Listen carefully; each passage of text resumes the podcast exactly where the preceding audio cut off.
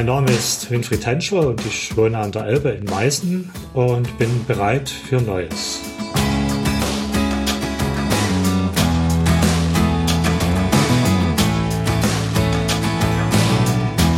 Hier ist bereit für Neues. Das große Advents-Special von Mit Herz und Haltung, dem Podcast aus der Katholischen Akademie im Bistum Dresden-Meißen. Einmal mehr Hallo und herzlich willkommen. Unsere Idee für den Corona-Advent 2021. Wir fragen ganz alte und ganz junge Menschen nach ihren Hoffnungen und Aufbrüchen jeden Tag aufs Neue. Ja, und heute lernt ihr Winfried aus Meißen kennen. Ich bin 65 Jahre alt, 42 Jahre verheiratet, drei Kinder und fünf Enkel. Winfried hat sie beantwortet. Unsere drei hoffnungsvollen Fragen im Corona-Advent 2021. Ihr hört jetzt, warum er sagt, jawohl, ich bin bereit für Neues. Was gibt's Neues? Oh, es gibt immer wieder äh, viel Neues und es kommen immer wieder Veränderungen und Herausforderungen äh, dazu. Und ich denke da so an die letzten vier Jahre zurück, als ich, als meine Krebserkrankung aus dem beruflichen Leben mich so richtig toll herausgerissen hat. Das hat vieles verändert, aber nach einer guten Behandlung und der liebevollen Betreuung durch meine Familie und Freunde geht es mir jetzt wieder wirklich ganz gut. Neu und schön ist es, äh, dass meine Frau jetzt seit drei Monaten zu Hause ist, nun auch im Ruhestand vor einem Jahr, da habe ich einen Lehrgang besucht für Hospizbegleiter und habe bereits einige Menschen auf ihrem letzten Weg begleitet.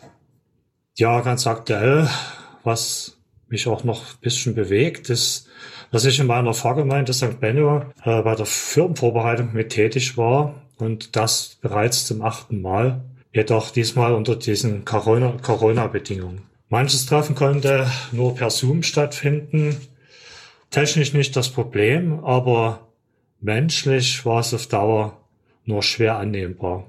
Ja, das Digitale, äh, am Anfang war es was Neues und dann habe ich aber ganz schnell gespürt, dass da kein Funke rüberkommt, wenn man denn die Menschen sieht man zwar, aber die sind weit weg für mich. Also vor allem die Jugendlichen, die hat man gesehen und die waren auch aufmerksam, fand ich. Wenn man Fragen gestellt hat, waren sie auch da. Aber trotzdem waren sie weit weg. Für mich waren sie weit weg. Also mit den Kindern ist das immer noch was anderes, äh, wenn man sich da mal sehen kann. Gerade in den harten Zeiten, da war das schon schön, ja. Aber äh, wenn es dann eine halbe Stunde rum war, hat es auch gereicht, sag ich mal so. Das ist dann auch, ja. die Kinder werden ungeduldig und selber fehlen einem dann auch die Worte und ja, es ist, ist nicht so, als wenn man sich richtig trifft. Das, Worauf bereitest du dich vor? Ja, das ist, die Frage ist gut, aber auf manches kann man sich nicht so vorbereiten, wie man das möchte. Ich bin nun seit neun Monaten Hospizbegleiter im Einsatz. Meine erste Begleitung war eine sehr lange und schöne und intensive Zeit. Letzte Woche habe ich eine alte Dame auf der Corona-Station in der Elbland-Klinik in Meißen betreut drei Tage begleiten dürfen. Ich war für sie da, weil die Angehörigen in Quarantäne waren. Nicht einfach mit all den Schutzmaßnahmen, aber ich war für sie da. Und ich denke, wie viele sind in diesen Stunden, in den letzten Stunden alleine. Also das war, das Erlebnis im Krankenhaus war schon äh, sehr tiefgehend. Ich habe am ersten Tag mich mit der Frau wirklich gut unterhalten können. Wir haben wirklich, ich kannte sie nie, sie kannte mich nie. Er hat auch gar nicht gefragt, wer ich bin, wo ich herkomme. Es war einfach gleich Chemie da und wir konnten uns unterhalten und sie hat ihr halbes Leben vor mir ausgebreitet. Und ich habe natürlich dann auch ein bisschen was von mir erzählt, von unserer Familie. Und den nächsten Tag ging Unterhaltung schon gar nicht mehr. Habe ich nur die Hand gehalten habe gespürt, äh, wie gut das ihr getan hat. Und wenn ich losgelassen hat, hat war wurde sie gleich ganz unruhig. Das ist halt so. Und ja, dritten Tag ähnlich, am vierten Tag bekam ich schon an der Tür gesagt von der Schwester, äh, sie ist vor zwei Stunden eingeschlafen. Es ist schon krass, äh, wie schnell das geht bei dieser Krankheit und so schnell ein Leben äh, in vier Tagen im Krankenhaus äh, ja, zu Ende geht. Also vorbereiten kann man sich schlecht, weil gerade in dem Fall hier hatte ich nur den Namen und ich wusste, dass er im Krankenhaus liegt. Ich wusste nicht mal das Alter. Und ja, da kann man sich schlecht vorbereiten. Nachbereiten ist wichtig. Gibt es dann auch noch mal ein Gespräch mit unserer Einsatzleiterin. Man trägt das ja mit sich herum. Ne? Das, das ist ja nicht gleich fort, das Erlebnis. Ne? Und worauf hoffst du?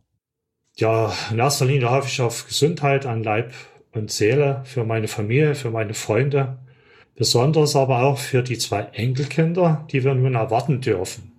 Ich hoffe, dass meine Frau bald wieder richtig gesund wird. Und ich hoffe, dass Gottes Liebe zu Weihnachten auch in diesem Jahr spürbar ist und dass wir Wege finden, dies miteinander zu feiern. Ja, und ich hoffe, dass in der Kirche endlich ein frischer Wind weht, dass der Heilige Geist Raum gewinnt und mutig neue Wege beschritten werden können. Meine Kraft und meine Hoffnung, die liegt schon immer im Glauben ja, den ich von Kindheit an äh, lebe, gelebt habe und auch immer wieder neu entdecke auf den verschiedenen Ebenen. Und das, äh, ja, das will ich auch weitergeben. Das will ich auch weiter verschenken. Und ich hoffe darauf, dass wir auch im kommenden Jahr wieder viele nette Gäste in unseren Ferienzimmern begrüßen dürfen. Ich hoffe, dass der Wein im Weinberg gut wächst, gedeiht und eine reiche Ernte bringt.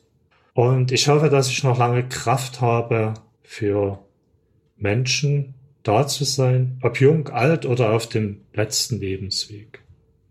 Und ich wünsche mir auch weiterhin offen für Neues zu bleiben. Ja, und das wünschen wir dir natürlich auch. Winfried Henschler aus Meißen, ganz herzlichen Dank. Morgen dann wieder ein jüngerer Mensch, so unter 25. Das ist nämlich die Idee hier beim Advent-Special im Podcast mit Herz und Haltung.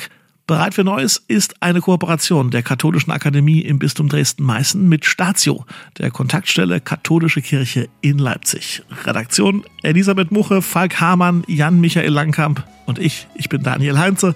Und wenn ihr auch bereit für Neues seid, dann schreibt uns doch einfach mal über Facebook, Instagram oder auf der Website lebendig-akademisch.de. Vielen Dank fürs Zuhören, tschüss und bis morgen.